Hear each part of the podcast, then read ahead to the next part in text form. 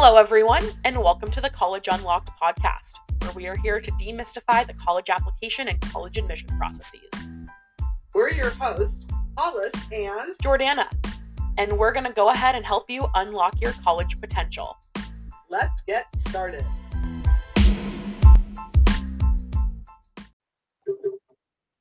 Hello, everyone, and welcome back to another episode of the College Unlocked podcast.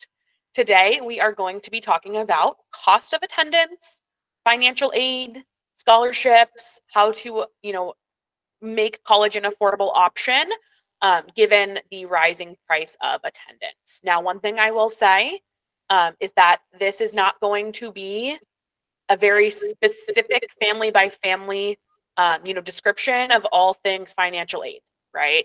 We are here to provide general information. Every single family's situation and circumstances look different. So if you have questions about the cost of attendance at the specific schools you are looking at, the best resource for you will be each individual school's Office of Financial Aid. But this is going to be a general overview. Okay. So we're going to start off with defining different types of aid and money that students might see or might receive with their admission to the schools on their list.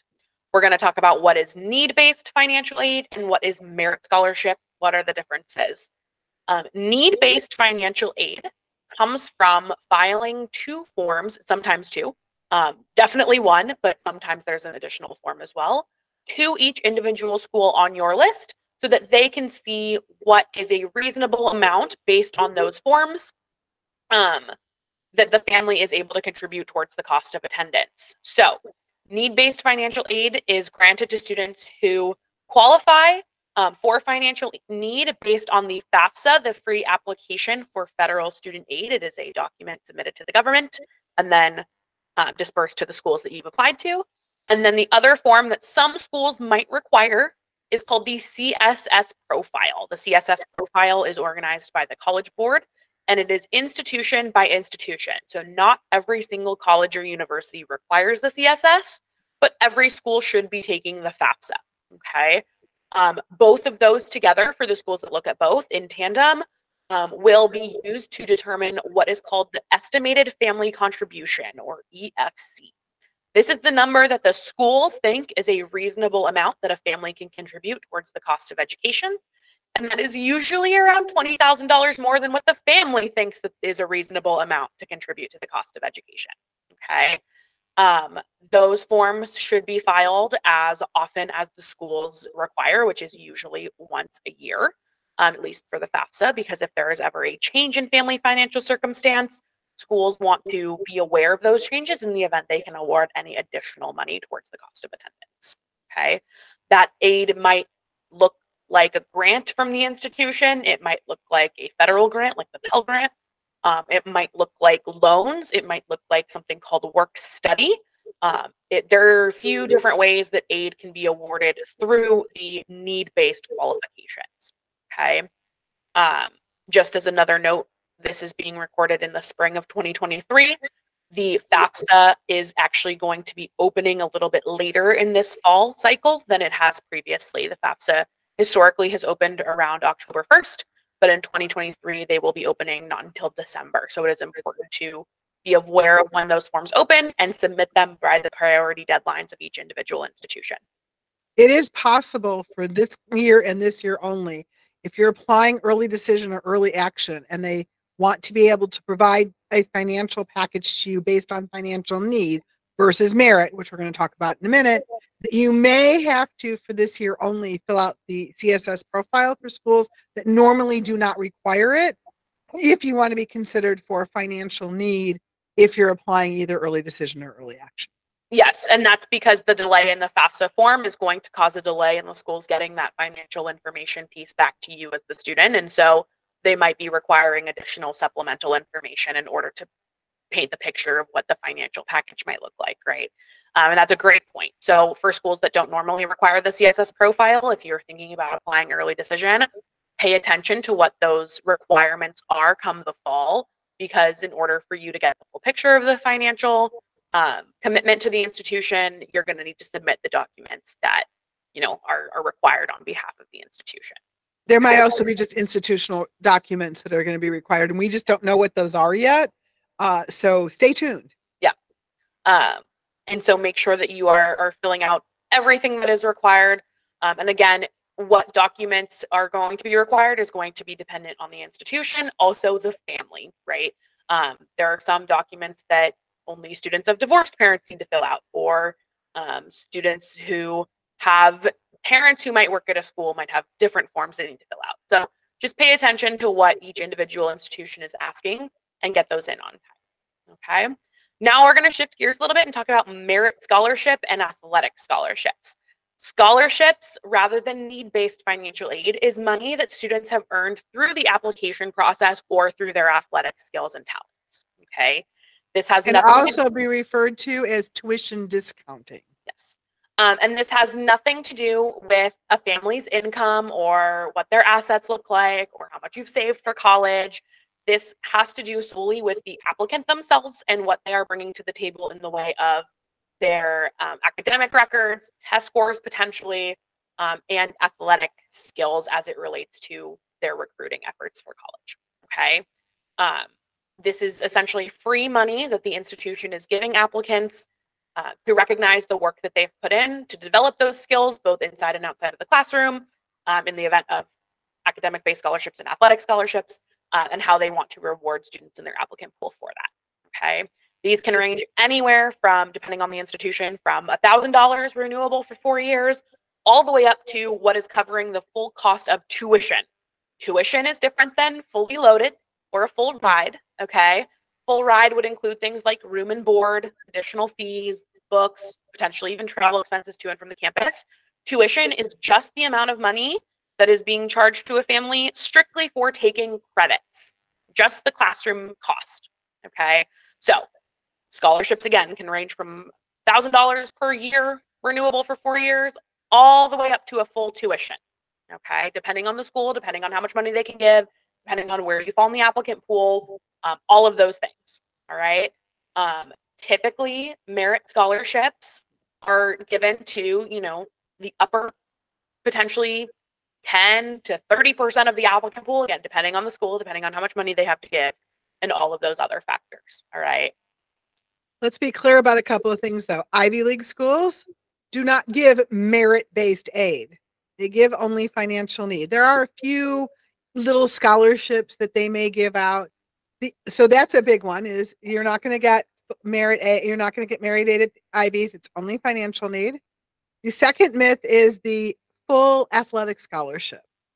There are some sports, football being one that comes up, I believe basketball also, that are full scholarships for a certain amount of the pool of the athletes. It's not for every single one. And certainly if you walk on, you're unlikely to get it.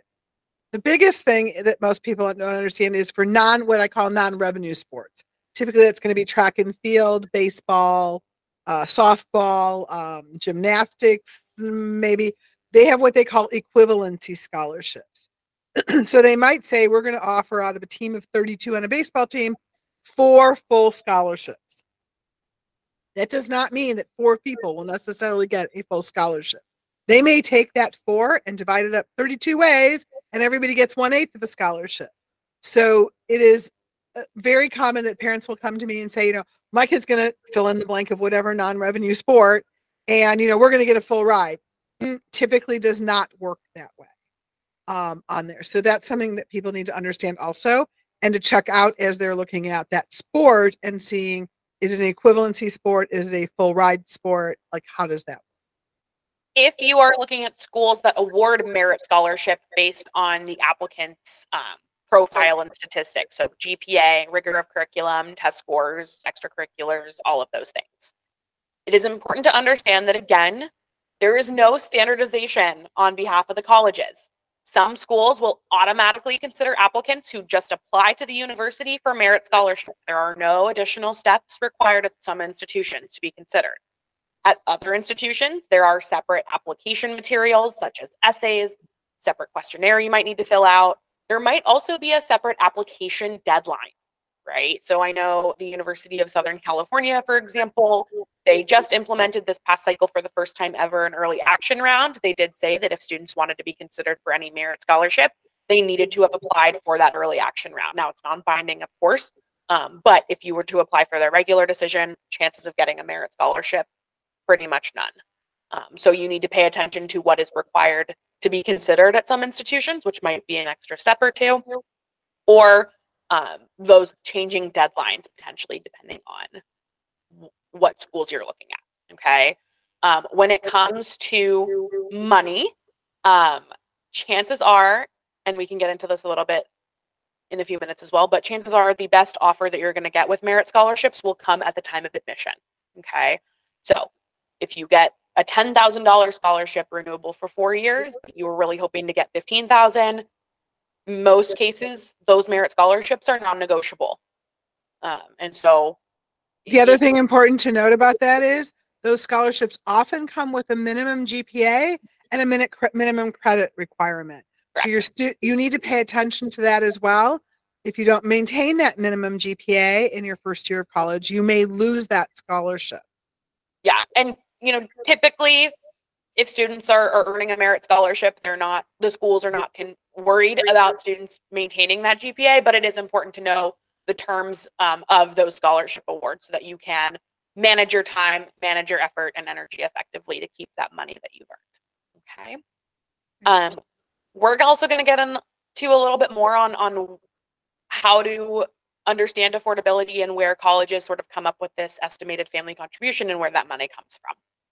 So the estimated family contribution that a school is gonna look for is kind of predicated on a couple of things.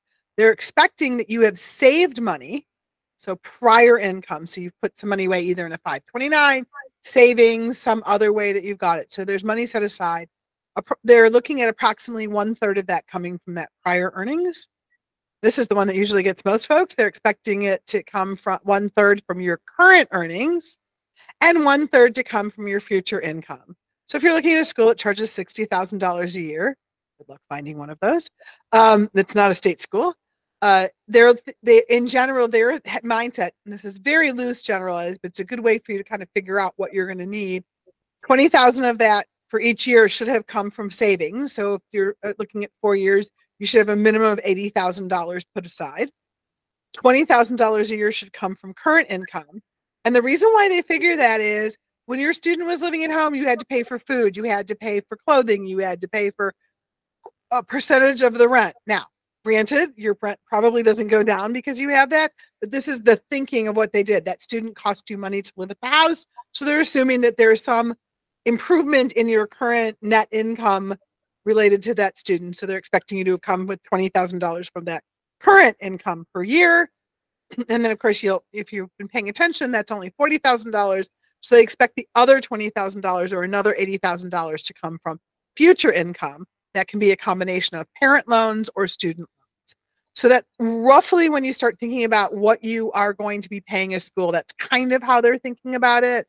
And as Jordana mentioned earlier, you know, typically what we find that parents think they can afford and what the school thinks they can afford, that delta is about $20,000. They actually think usually it's about $20,000 more. So this is where a lot of surprises come in, is parents assume that the college is going to finance whatever gap is perceived either from the family or through the college calculation to do that. They are not obligated to do that, right? They could offer you a loan. They could tell you take a parent loan, find your own sources of income. So I think it's important that you understand that when you're looking at a dollar number, that's kind of what they're thinking of in that loose formula. Obviously your mileage may vary, but that gives you a great start with that. The other thing that I hear a lot, we're privileged to be able to work with a lot of families of means. So they'll say to us, you know, money isn't an object. And I even hear this for families that really can't afford that, but they feel it's necessary to say that money isn't an object. And what I find is that's absolutely true until March of the senior year when the offers come in. Money is no object until it is. And what I mean by that is you say, money's no object. I want them to go to the best school. We'll figure out a way to make it happen. But then what happens is, maybe that second or third choice school comes in with a really substantial offer. Probably one of the best cases I can think of this is I had a student who their first choice was Boston College. Their second choice was George Washington. Boston College came through with no money George Washington came in with $20,000 a year. Their cost of attendance was relatively the same. And so that was an $80,000 decision difference overall in that. All of a sudden, that parents who said money was no object, guess what? Money was an object, and George Washington began to look a lot more appealing than Boston College. I said something really important there I want to take a second to talk about, and that is total cost of attendance and what the difference is. Everyone wants to look at, oh, I got a $20,000 scholarship or a $15,000 scholarship or whatever the number is. That number is irrelevant if it doesn't bring the cost of attendance competitively with other schools. So an $80,000 a year school that offers you $30,000, their net price, that cost of attendance, is $50,000. A $60,000 school that offers you $5,000 is a $55,000 a year. So you have to really look at what the net price is without loans in order to figure out what is the correct number for your family that you need to look at. So a recap of this is money is no object until it is. It's okay to tell your students that money needs to be something we consider. I mean, I would love to drive a Porsche, but my Honda works really well because that's what we can afford in our family. It's okay to say that we can only afford what we can afford. That those schools typically will give a great education. So it's not a question of a great education. It's really a question of understanding what you should do. Parents, what you should not be doing is going into your retirement accounts or jeopardizing your current household or jeopardizing your current financial stability in order to do this. So if you need to have that hard conversation with your student and say, you know, yes, we can afford $90,000 a year, but at what cost? It would mean, you know, Dad and I not being able to retire as early. It would mean having to make significant sacrifice. I'm not talking about, you know, buying that Honda instead of a Porsche. I'm talking about, you know, having to really curtail your eating and even eating choices of food. Then you need to really seriously consider whether it's the right thing to be able to do with it. The other question I tend to get from family of means is, we don't need the money. Should we still fill out the FAFSA? And this is where it's really important to understand which schools you are looking at. Some schools, and it changes year by year, so we're not going to provide a list today, but some schools will say, if you ever want to get any aid from us in the future, you must fill out the FAFSA and the CSS profile, if it's a school CSS profile, in that first year, so that we have on record where you're at. This is to prevent families from gaming the system, paying for the first year, and then showing that they qualify. The schools haven't budgeted for that. They need to know up front. So they're asking you to fill it up front. So one is to be able to make sure that you understand that. The other is, for merit aid, there are a small number of schools that will require you to fill out that paperwork in order to get that. And the last one is a great transition into our next topic about students having skin in the game. And that is, in order to take those federal loans that your student is eligible to do, the only way to do that is if you and the student have filled out the FAFSA to be able to do that. So both for Parent Plus loans and for those student loans, you'll need to be able to fill out the FAFSA going forward. In one other part on, you know, asking if you should fill out the FAFSA, even if you don't think you get anything, you should also look at your state rules. We're here in California, and this past application cycle, it was newly implemented that regardless of family income, regardless of where the student's located in the state of California, if they were graduating from a California high school, they needed to have filed the FAFSA or submitted a waiver through their high school. And that was a state law implemented here. So just check that you are crossing all of your T's and dotting your I's when it comes to doing not only what the schools are asking you to do, but also what your state is asking you to do in order to graduate from high school, okay?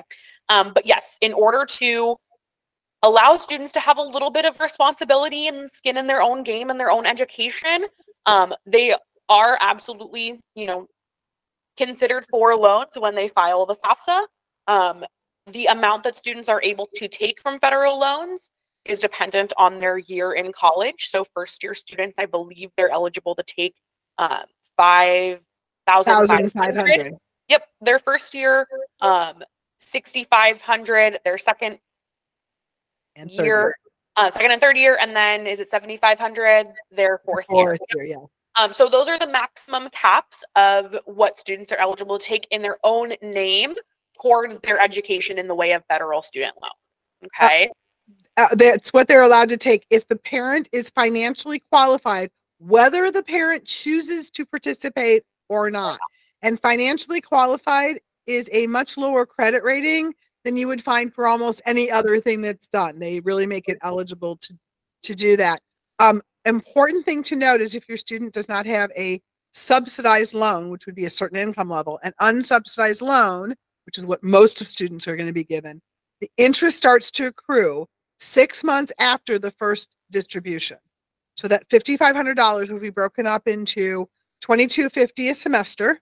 And as soon as that $2,250 is dispersed, which would be typically the week before or the week school starts, 6 months from that date, interest starts to accrue. That interest will continue to accrue all the way through until 6 months after graduation, which is when payments start. Interest continues to accrue, but then you can start to pay.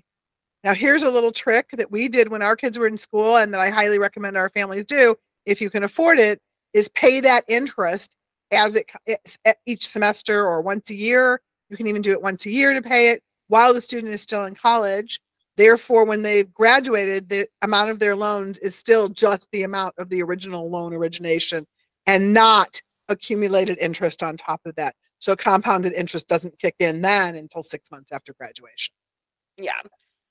And so if, you know, this is a family decision that you are comfortable making and having your student have a little bit of responsibility, it is okay to, you know, go through the process and accept those loans. If you decide that you are not comfortable doing that, again, totally within your right as a family decision to make. But there are other, you know, things to consider when it comes to having your student, you know, be responsible to some extent for their own education, right? This keeps students accountable for going to class because financial aid packages are, you know, tallied and accounted for first day of class when they make sure that your student has their booty in a seat and is actually there taking their classes. And so making sure that you are holding that responsibility and giving your student a little bit of responsibility is okay too. The other thing you need to be mindful of and aware of is if you do not take federal student loans, that looking very closely at private loans, if that's something you're considering, is also something that you need to be aware of. Private loans are not always advantageous for students and their families. So if you are weighing the options of federal loans or private loans, just make sure that you're taking a second look at the benefits of a federal loan versus the stipulations of a private loan, because they are not equal. They are legal documents in any case, so it's important to note that. There are lots of other ways, by the way, for a student to have skin in the game beyond taking a loan. There's work study, and you do not have to be an eligible work study student to apply for a work study job or a work job on campus, I guess. There's work study, which is a specific financial aid, but you can also apply for a job on campus, which can be working in the admissions office, working in the cafeteria, working through residence life, and you can work as a paid employee of residence life, or if you're, and these are coveted competitive jobs, if you are able to get a job as a residence advisor, then some schools will cover room and board, some will only cover your room, some will cover a stipend. They're all different, again, to look into that. An important thing to note about any of these is how they may affect the financial aid package that you've been given. Some schools will stack. In other words, they'll give you your $10,000 or $20,000 a year merit aid, your $10,000 of financial aid, and if you're able to be an RA, they will go ahead and let you have that as well and keep all that money. Other schools will start clawing back money. Mostly they start with institutional aid before they do federal aid to do that. So you could actually end up with the same net, but working the same hard amount. So you really need to look and see what are the different ways that your students can make money to that. I had one of my kids worked as an RA. He had room and board. The other one did two jobs. So, you know, it's different for everything. And that kind of skin in the game is also good in order to be able to do that as well. Yep. And last but not least here, there can be money that can come from other places beyond just an institution or need-based financial aid. There are lots of different third-party scholarships that exist. One of the things that we typically find, though, is that they are rigorous application processes that require a lot of work on behalf of the student for a minimal one-time payment. So while money is money and certainly can benefit the cost of attendance for students, you need to weigh the opportunity cost in the way of your time and effort to put those applications together or what the payout might look like, right? If it's $1,000 per year, that's definitely going to be, you know, a closer look to see if that's worthwhile than a one-time $500 scholarship. So do your due diligence on what makes sense for you as an applicant or the family of an applicant. When it comes to scholarships that are beyond just what the institutions might offer, a good place to look is going to be your school's counseling office. They're going to have, you know, more resources.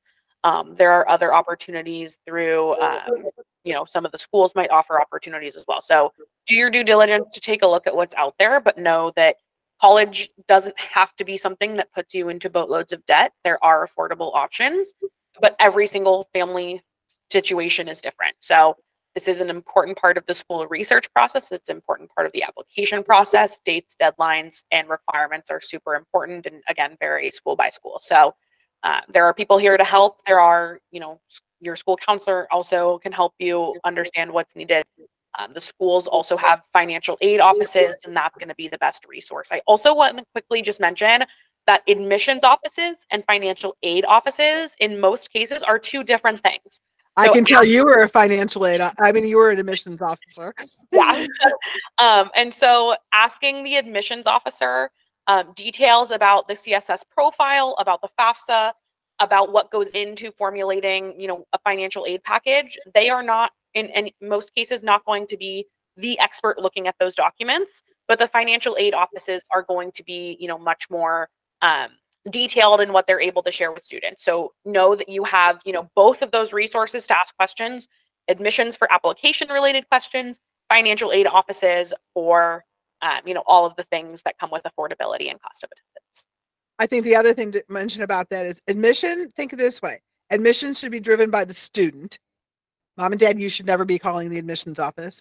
However, it is appropriate for a mom or dad or a parent of whoever's your guardian to be involved in the financial aid portion of it. And I think that's where we can draw a distinction after admissions of going into the financial aid office. I want to end with this. I'll sometimes get parents say to me, we got $5,000 from college A and only $3,000 from college B. Can we call college A and negotiate? The answer is yes, you can, but do not expect that to happen unless it is a number of things: a peer institution, equivalent in price, and understand that the most common answer to that will be no. So yes, you can ask, you can't demand, you can ask, but do not expect to receive that. Yeah, and that should again be done through the financial aid office and not the admissions office. Yeah, most schools don't price match. Yeah, so this is not the price match place to go. Yeah, it's not Walmart. Get comfortable hearing no if you are going to be requesting money, but yeah, you certainly can ask, but get comfortable hearing the word no from the schools. But anyway, hopefully you know, learned something new about financial aid and got that sort of 10,000-foot overview. If you have questions or if there are specific topics that you want to hear about in future episodes, leave a comment or reach out to us at collegeunlocked.com. We look forward to sharing more with you next time, and we'll see you then. Bye-bye.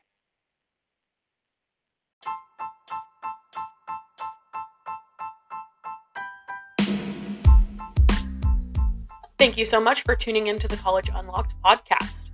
For more information on College Unlocked and our services as independent educational consultants, please visit us at collegeunlocked.com. Thank you, and we'll see you next time.